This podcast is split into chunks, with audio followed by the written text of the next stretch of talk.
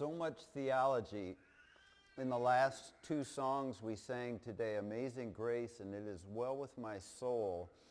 And in the middle of this, we're actually chapter-wise a third of the way through Daniel as we come to Daniel chapter 4. When we get to the end of Daniel chapter 4, we are more than halfway through the life of the prophet Daniel.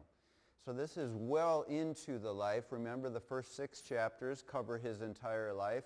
And the next six chapters are his life of ministry, of prophecy, of telling us the future in advance. So when we think of Amazing Grace, that was my thought. I didn't know you were going to sing that song today, but I thought A King Repents could be Amazing Grace. That could have been the name of the title of this message. Where in a time where God's chosen people have become so disobedient that the most wicked, authoritative, powerful king on earth has been sent to punish them by God. And we read in Second Chronicles that it is God sending Nebuchadnezzar, even Nebuchadnezzar having an awareness that it is God sending him to punish the people of Judah, the, the people who Jesus would one day descend from. And in the middle of this book, we see the heart of God for an individual. We see a person who, if we said, who do you want to be saved tomorrow, and you, and you knew Nebuchadnezzar, he probably wouldn't make your list. And if you said, who would you want God to punish tomorrow, Nebuchadnezzar might be at the top of your list. But one of the things that is in the amazing grace of the God who saves us is that there is no amount of wickedness that can happen in a person's life that God will stop loving them and wanting to save them. So we see that grace poured over this chapter as Nebuchadnezzar himself gives his testimony here. And we also see the picture of conversion in the middle of the Old Testament and what, the, what actually needs to happen in Nebuchadnezzar's life for God's grace to flow into his life. Let's pray before we begin. Heavenly Father, part of each of our story is in Nebuchadnezzar's story. There was a day where we heard truth. There was a day where we believed truth. There was a day where we responded to truth and repented. And there was a day where we said, it is well with my soul. Even so, come, Lord Jesus. So help us to appreciate the conversion of this powerful wicked king. In Jesus' name, amen. We begin the, the book of Daniel chapter 4, and what we have here is a correspondence and a letter of Nebuchadnezzar sitting down and writing out his testimony, giving it to the prophet Daniel. This entire chapter is written in Aramaic which was the king's language. And Daniel takes his letter and he incorporates his, God's truth into this letter so that he explains it to us. And in real time, basically from what is being described here is an eight-year time period that all happens within this one chapter in the Bible, and it ends up being the conversion of this king named Nebuchadnezzar verse 1, King Nebuchadnezzar, he is writing a letter of his testimony to the world, to the nations and peoples of every language who live in all the earth. May you prosper greatly. It is my pleasure to tell you about the miraculous signs and wonders of the Most High God has performed for me. How great are his signs! How mighty his wonders. His kingdom is an eternal kingdom. His dominion endures from generation to generation. So he is giving us uh, an introduction to this chapter here. The story that he is going to tell us in this chapter covers an eight-year period of time. And at the end of that eight years, when he has repented and he has chosen to follow God with his life, that's how he begins this letter. It is my pleasure, nations of the world, to describe to you the signs and the miraculous wonders that God did towards my life so that now before you today I can acknowledge him as the most high God, the God who rules over all the kingdoms of the earth, and the God who has dominion and authority over me and every other king. As he is giving these first three verses to us, we will learn that at the end of this time period, he is speaking in those three verses from a place that is elevated above every place he's been in his life. He has been a king for 30 some years at the beginning of this chapter, and at the end his kingdom is restored shortly after repentance, and he is elevated higher than he's ever been before. And from that place, he begins the chapter telling us, there is a God in heaven who is so much greater than I am. His dominion rules over me and everyone else, and I acknowledge him as Lord. That's his testimony. Verse 4, I, Nebuchadnezzar, was at home in my palace, contented and prosperous. I had a dream that made me afraid. We've heard this language before back in Daniel chapter 2 when Daniel, when Nebuchadnezzar has a dream that lays out history from Nebuchadnezzar's day to the return of Jesus Christ at the end of the tribulation, and he's terrified. That dream is about 32 years ago now. So keep that in perspective. It's been 32 years since he had a vision from God. During those 32 years, he has become more powerful and more powerful and more powerful. And now from this elevated state, the most powerful man on earth has another dream. Verse 5, I had a dream that made me afraid. As I was lying in bed, the images and visions that passed through my mind terrified me. The most powerful man on earth is terrified by dreams. He's afraid to close his eyes at night. Verse 6, So I commanded that all the wise men of Babylon be brought before me to interpret the dream for me. When the magicians, enchanters, and astrologers, and diviners came, I told them the dream, but they could not interpret it for me. Finally, Daniel came into my presence what has happened here is Daniel's the prime minister, and he has been for some years. He's been elevated to second in command, meaning he's the commander of the kingdom, and Nebuchadnezzar is his boss, his monarch, his king over him. So the, the, the makeup of the magi, if you want to call them, the same people that would have came to see Jesus at his birth, now doesn't include Daniel because Daniel is in command. So he brings all of the magicians, all of the enchanters, all of the astrologers, and like his dream in chapter 2, nobody can explain it to him. And while Daniel is going about the business and he comes to report to the king, the king remembers. He, he, he goes back 32 years and he remembers that Daniel is the mystery revealer on earth. So verse 8, finally Daniel came into my presence and I told him the dream.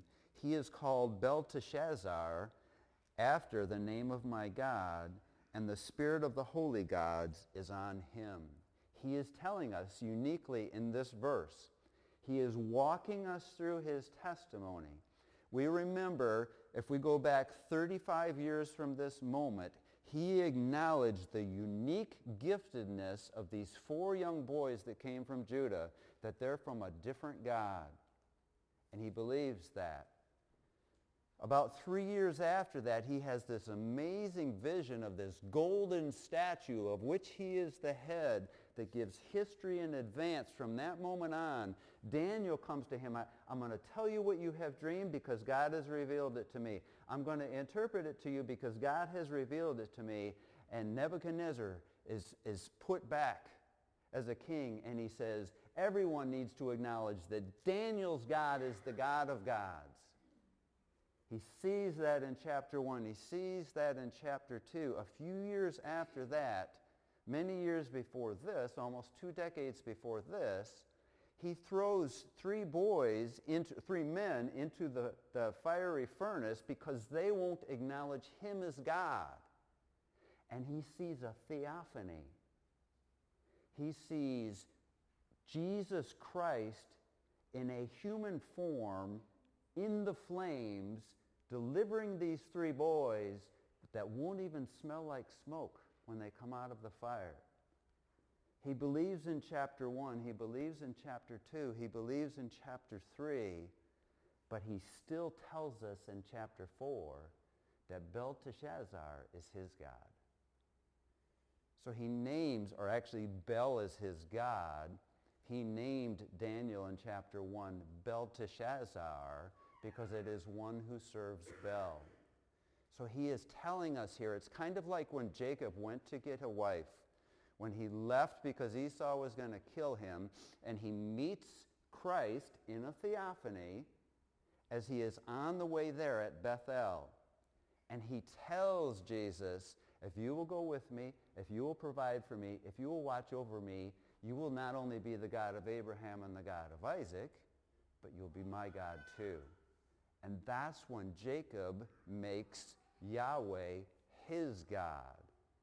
This is the chapter where that will happen with Nebuchadnezzar, but it's an important part of his testimony here that at this time, that even though he has seen and believed the truth multiple times, his God is Belteshazzar.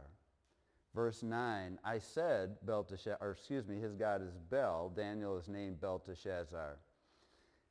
I said, Belteshazzar, chief, chief of the magicians, I know that the spirit of the, the spirit of the holy gods is in you, and no mystery.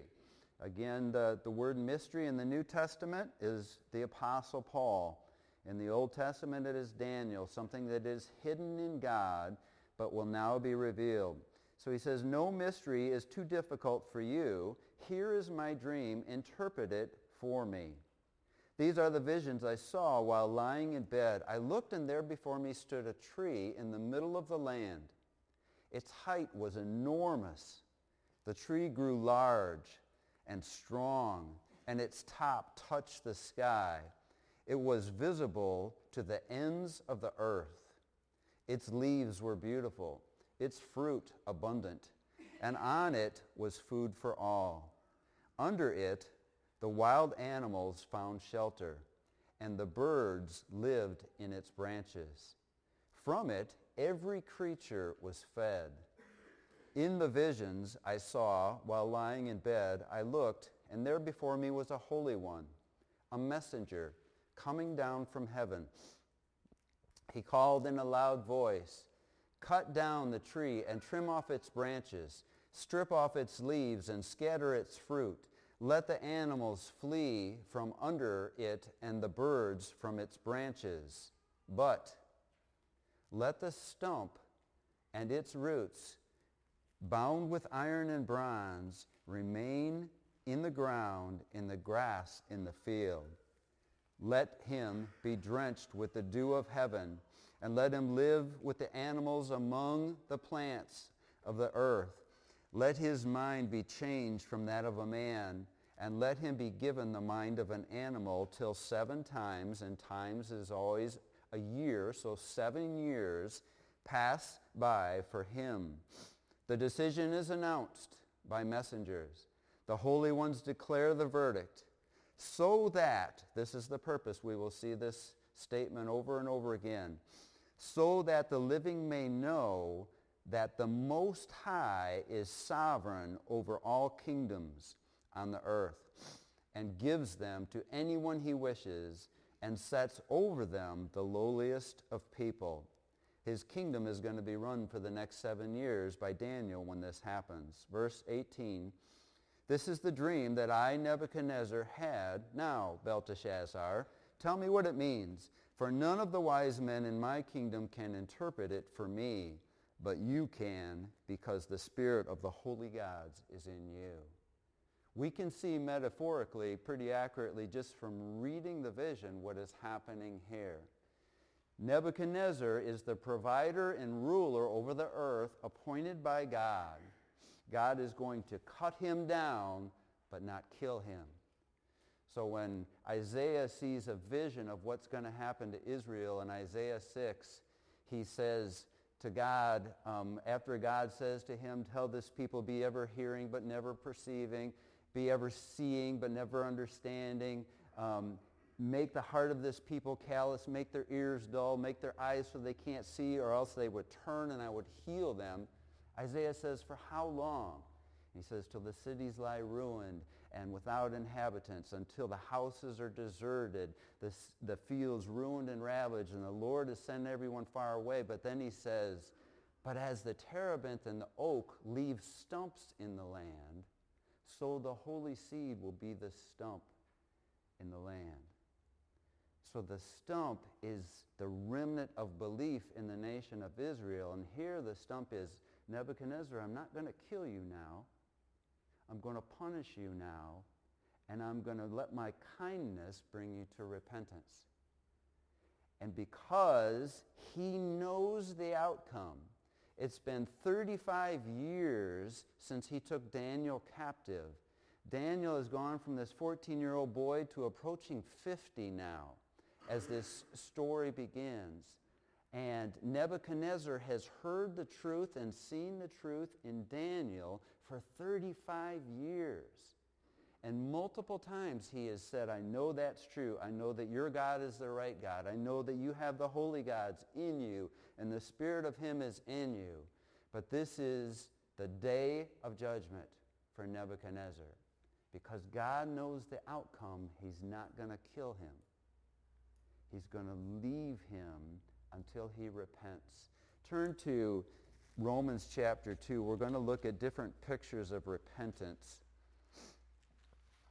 We're going to primarily look at his counterpart, his contemporary Ezekiel, as he preaches the gospel in Ezekiel 33. But we see the same gospel that Ezekiel and Daniel are preaching as we read the book of Romans. So Romans 1 and 2 is effectively about all the lost people on the earth and the, those who repent and those who refuse to repent. We pick it up in verse 4. He is speaking to the Jews, but he says here, Or do you show contempt for the riches of the kindness, forbearance, and patience, not realizing that God's kindness is intended to bring you to repentance? So Dave read this verse in Sunday school, 2 Corinthians 7.10. Godly sorrow leads to repentance, which leads to salvation and leaves no regret. But worldly sorrow brings death. So you can have, and according to Jesus in Matthew 7, most people that come to God come with worldly sorrow. God, I'm genuinely sorry for my sins. I want to be forgiven. I want you to cleanse me of my sins. Please cleanse me. What Paul is saying here and what he is saying in 2 Corinthians 7.10, that if your sorrow is godly, it will bring you to your knees. When Jesus gives us a picture of repentance in the Bible, he takes us into a pig pen and he finds the prodigal son. And this is a parable. So it is Jesus saying, this is what repentance looks like. And the prodigal son says, I know what I will do. I will get up and I will go back to my father. And I will say to my father, I am no longer worthy to be your son, but I will be your servant because I have sinned against heaven and I have sinned against you can I serve you? Jesus says that's the picture of repentance. So Paul says in Romans 2, 4, that it's the kindness of God that brings us to repentance. See, from, from the earth's point of view, we say, do I have to repent? From heaven's point of view, he says, I want to give you everything. Repent if we can see it from God's perspective, it's not a duty to repent. It's a joy. It is well with my soul. It is amazing grace that he would save a wretch like me if I would come on his terms.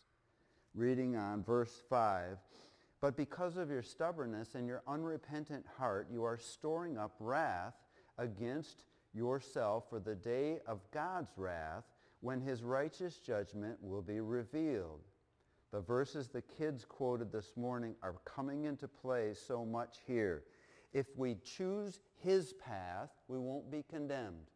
If we don't, we stand condemned already. John 3.18. We are storing up wrath, Paul says here. Verse 6, God will repay each person according to what they have done. Not what they have believed, but what they have done. Have they repented? Have they chosen to follow Christ? If you explain to a child and a child does understand, what does God want you to do? He wants you to follow Jesus. Guess what? What do you say to an adult? He wants you to follow Jesus. Like Wayne asked that question this morning, am I inviting him to come with me or am I invited to come with him? And when I choose to come with him, then godly sorrow has led me to repentance. Verse 7, to those who by persistence in doing good seek glory, honor, and immortality, he will give eternal life. What if I have one minute? I'm the man on the cross. I give him one minute. What if I have 50 years? I give him 50 years. I'm choosing a persistent path that is promised to lead to eternal life. And if I choose that path, somehow from heaven, he can give eternal life right now when I choose that path. Verse 7, to those who by persistence in doing good seek glory, honor, and immortality, he will give eternal life. But for those who are self-seeking, that's Nebuchadnezzar where we find him in chapter 4, and who reject the truth and follow evil, there will be wrath and anger. There will be trouble and distress for every human being who does evil. Remember, the evil do not want to come into the light first for the Jew and then for the Gentile, but glory, honor, and peace for everyone who does good. First for the Jew, then for the Gentile. For God does not show favoritism. He is, to simplify these seven verses here, choose the path I set before you. Eternal life, glory, honor, my kingdom, yours. Frank Sinatra, I did it my way, wrath and anger and judgment. Turn back to Daniel chapter 4.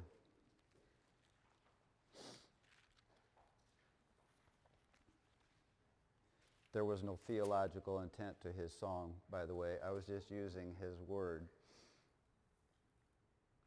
Daniel chapter 4, he has given to Daniel the vision that he has seen. Daniel, while he is listening to Nebuchadnezzar, understands what God has told him. And he's terrified to tell the king. Verse 19, then Daniel called, also called Belteshazzar, was greatly perplexed for a time, and his thoughts terrified him. So the king said, Belteshazzar, do not let the dream or its meaning alarm you. Belteshazzar answered, My lord, if only the dream applied to your enemies and its meaning to your adversaries. The tree you saw, which grew large and strong with its top touching the sky, visible to the whole earth, with beautiful leaves and abundant fruit, providing food for all, giving shelter to the wild animals and having nesting places in its branches for the birds. Your majesty, you are that tree. You have become great and strong. Your greatness has grown until it reaches the sky and your dominion extends to the distant parts of the earth. Your majesty saw a holy one, a messenger coming down from heaven and saying, cut down the tree and destroy it, but leave the stump. bound with iron and bronze in the grass of the field, while its roots remain in the ground. Let him be drenched with the dew of heaven. Let him live with the wild animals until seven times pass by. This is the interpretation, Your Majesty, and this is the decree the Most High has issued against my Lord the King. You will be driven away from, from people and will live with the wild animals. You will eat grass like the ox and be drenched with the dew of heaven. Seven times, seven years will pass by until you acknowledge, here's the second time we see this statement, the Most High is sovereign over all. What's another way to say that according to Paul? Confess with your mouth that he is Lord. That is what Nebuchadnezzar is being demanded of. So the Most High is sovereign over all the kingdoms of the earth and gives them to anyone he wishes. The command to leave the stump of the tree with its roots means that your kingdom will be restored to you when you acknowledge that heaven rules. Therefore, your majesty, be pleased to accept my advice. Renounce your sins by doing what is right and your wickedness by being kind to the oppressed. It may be that your prosperity will continue. I want to read that again because Daniel is a watchman here. What I am called to be from this pulpit is a watchman. And we're going to see a definition of a watchman in the book of Ezekiel. But here is Daniel preaching the gospel, telling Nebuchadnezzar, this powerful king, you need to repent. Verse 27, therefore, your majesty, be pleased to accept my advice. Renounce your sins by doing what is right. What's another word for that? Repent. And your wickedness by being kind to the oppressed, it may be that then your prosperity will continue. Turn to Ezekiel chapter 33.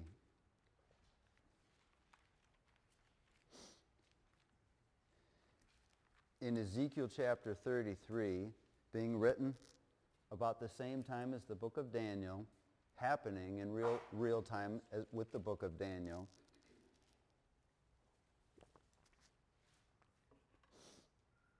Understand, I referred to these verses in Sunday school. When Jesus raises from the dead, he comes to his disciples. The, the Cleopas and his partner have just come from walking to Emmaus and back to Jerusalem, and they come in, and, and Jesus steps in among them. I won't give you the whole context of what he is saying, but at one point he says to them, this is what is written, Luke 24, 46. The Messiah will suffer and rise on the third day, and repentance for the forgiveness of sins will be preached in his name to all nations, beginning at Jerusalem. You are my witnesses. And he's sending them out. This is the Great Commission. That without repentance, there's no forgiveness of sins. So when a person accepts whatever truth is in front of them, that's all God asks.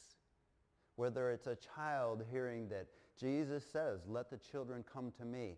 If they respond to that and they keep moving forward, at some point, repentance will be necessary for the forgiveness of sins.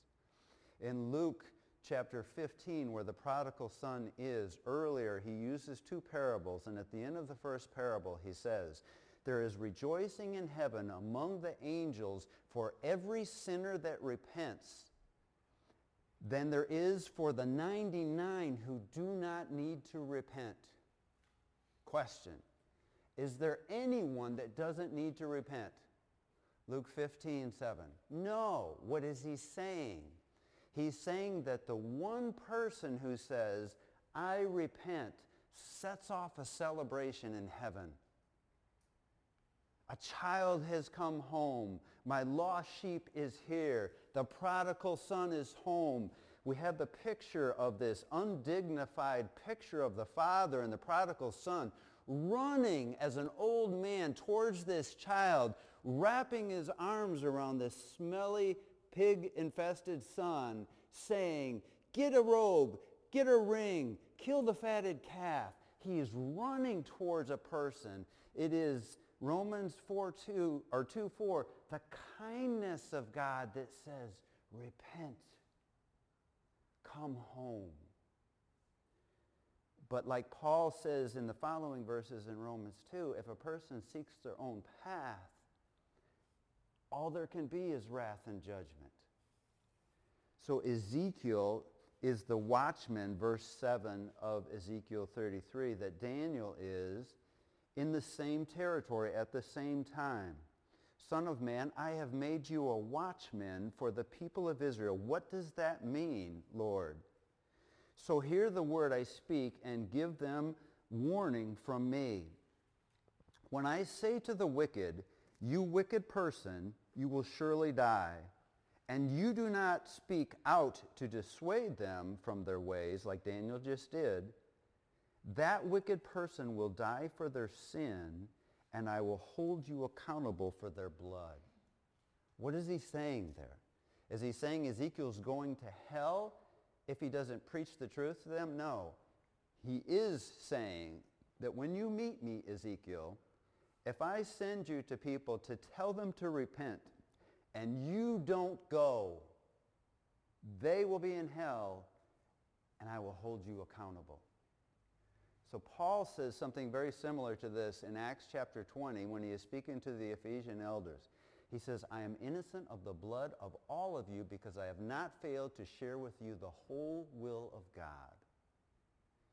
Ezekiel is being told the exact same thing that Paul is being told. Reading on verse, verse 9, but if you do warn the wicked person to turn, to repent, from their ways, and they do not do so, they will die for their sin, though you yourself will be saved.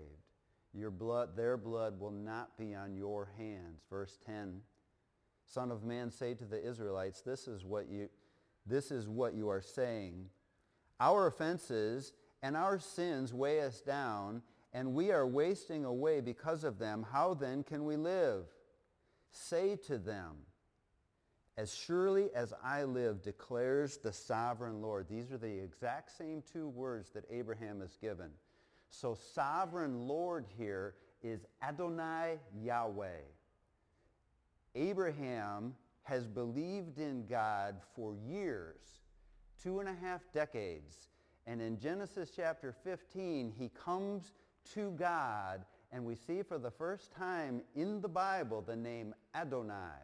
What is Adonai? It is master, ruler, king. What is the purpose that Nebuchadnezzar has to learn? That the Most High is sovereign over all kingdoms. Ezekiel is preaching here that Adonai, Yahweh, comes on those terms. Confess him as Adonai. Paul, confess him as Lord, as Kyrios. The same exact language. Verse 11, say to them, as surely as as I live declares Adonai Yahweh, I take no, listen to this, I take no pleasure in the death of the wicked, but rather that they turn from their ways and live. Turn, turn from your evil ways. Why will you die, people of Israel? Listen to what the heart of God is saying here. You are sacrificing babies in Judah. You are worshiping Tammuz. You are putting Jupiter in the holy place where I told you only my name will be forever. You are desecrating my relationship to you and you're showing it to the world. But I want you to know my heart. None of you escapes my love. None of you. I take zero pleasure for the most vile of you to spend eternity in hell. My son is coming to pay for all of your sins. And it is my heart's desire that you turn and repent. because I love you, no matter what you have done. Verse 12, Therefore, Son of Man, say to the people, if someone who is righteous disobeys, that person's former righteousness will count for nothing. Listen to this. And if someone who is wicked repents, that person's former wickedness will not bring condemnation. The righteous person whose sins will not be allowed to live even though they were formerly righteous. In other words, they did some good things, but listen to verse 13. This is key. If I tell a righteous person that they will surely live, but they trust in what? Their righteousness. If a person says, and this is what the world is saying, this is what every person, this is what you and I said in some way when we first heard that we needed to repent. I'm not a bad person. I love people. I love my family. I haven't really hurt anyone. God says, if I come to you and say, you will live, and you say, okay, I will rely on my righteousness, then I can't let you live. The righteousness of God is so enormous and so overflowing that he wants to just give you some of it no matter how wicked you are. This message and studying it this week is so encouraging to me. It is so easy for me, I don't know about you, to think, man, look at the mistakes I've made. Man, why did I, why this, why that? Why did I wait so long? Why did it take me so long to, to say, Lord, I just want to do what you want me to do? And God is saying here, understand my love, not your wickedness. That it takes it, it gives me no pleasure to punish you, that it gives me great joy to share with you everything that I have. So verse 13, if a righteous person, if I tell a righteous person they will surely live, but they trust in their righteousness and do evil, none of the righteous things that that person has done will be remembered. They will die for the evil they have done. And if I say to a wicked person, you will surely die, that's what Jonah was told to tell the people in Nineveh, and he didn't want to tell them. It's what Daniel was told to tell Nebuchadnezzar, and we just read that he told him. But then they turn away from their sin and do what is just and right. If they give back the pledge for the loan, return what they have stolen, follow the decrees that give life, and do no evil, that person will surely live and not die. None of the sins that that person has committed will be remembered against them. They have done what is just and right. They will surely live. It's interesting in Luke 19 where Zacchaeus comes down and Jesus tells him he needs to be saved. And he says, I give back everything that I have taken. And, and if there's anything more that I, I will give back four times what I have given. And Jesus immediately says, salvation has come to this house. So when we read John, uh, Luke chapter 3 and, and John the Baptist is saying to people, you need to repent. What does it mean for me? Well, if you're a soldier, here's what it means. If you're a tax collector, here, here's what it means. If you're a farmer, here's what it means. You need to stop doing what you were doing and you need to follow Christ. Turn back to Daniel chapter 4. we jump forward in time now 12 months from what we have read so far.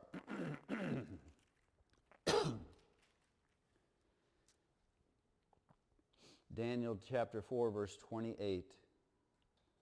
All this happened to King Nebuchadnezzar. Twelve months later, as the king was walking on the roof of his royal palace of Babylon, he said, Is not the great Babylon I have built as the royal residence by my mighty power and for the glory of my majesty. Notice the personal pronouns. Verse 31, even as these words were on his lips, a voice came from heaven, this is what was decreed for you. Nebuchadnezzar, Your royal authority has been taken from you. You will be driven away from people and will live with the wild animals. You will eat grass like an ox. Seven times will pass by for you until you acknowledge, the, here's the third time we've heard it, the Most High is sovereign over all kingdoms on earth and gives them to anyone he wishes. Immediately, what had been said about Nebuchadnezzar was fulfilled. He was driven away from the people and ate grass like an ox. His body was drenched with the dew of heaven until his hair grew like the feathers of an eagle and his nails like the claws of a bird. Twelve months passed by. I don't think Nebuchadnezzar has once in the 35 years to this point said, your God's a liar. Your God's not sovereign. Your God's not the true God. But when repentance hasn't happened, it is so easy in 12 months' time for him to begin to say, look what I've done. Look what I've become. Christians in his position, I think, are just, as, just about as susceptible. We think of David. If we went to 2 Samuel chapter 11, um, the chapter begins at a time when kings go off to war. David stayed home. And because he stayed home, instead of going off to war, he's walking around his palace looking at his kingdom. And he sees Bathsheba, someone he wouldn't have seen if he was where he was supposed to be. And that moment leads to sin in David's life. It leads to murder in David's life. We go to 2 Chronicles chapter 21, another time where that has passed. David, who is a born-again Christian, has been king for a time period again, and he says to Joab, go out and count the army just to see how big it is. And 70,000 people die because of God's punishment on David the difference between Nebuchadnezzar and David. Let's go to Psalm 32 and look at, look at the difference between a Christian or in David's case, a born-again person who is doing the same things as Nebuchadnezzar. In Psalm chapter 32, it is one of two psalms that is written in response to David's repentance. The repentance described in 1 John chapter 1 is for you and I. It's for those who follow Christ to be continuously made right with him. So David in Psalm 32, after 12 months, just like basically Nebuchadnezzar, he has gone without repenting. Nebuchadnezzar is a lost person, so at the end of the 12 months, he's just feeling full of himself. He's saying, I, me, my. Look what I have done. Listen to what 12 months is like for a person who has the Holy Spirit, has God as a relationship. Verse 1, first of all, he talks about the, assur- the assurity of salvation, which Paul quotes these verses in Romans 4. Blessed is the one whose transgression is forgiven, whose sins are covered. Blessed is the one whose sin the Lord does not count against them and whose spirit is no deceit. So first of all, David begins this chapter by saying, it's awesome to know that during this whole time I was on my way to heaven. But listen to what life is like for a Christian in sin. Verse 3, When I kept silent, my bones wasted away through my groaning all day long. For day and night your hand was heavy on me. My strength was sapped as in the heat of summer. Then I acknowledged my sin to you and did not cover up my iniquity. I said, I will confess my transgressions to the Lord, and you forgave the guilt of my sin. The difference between Nebuchadnezzar in our story and David is David says, if you're a Christ follower and you're in sin, you're miserable. The Holy Spirit's role in an unrepentant Christian is to take pleasure, comfort, peace, and joy away until you're ready to receive it on God's terms. Turn back to Daniel chapter 4.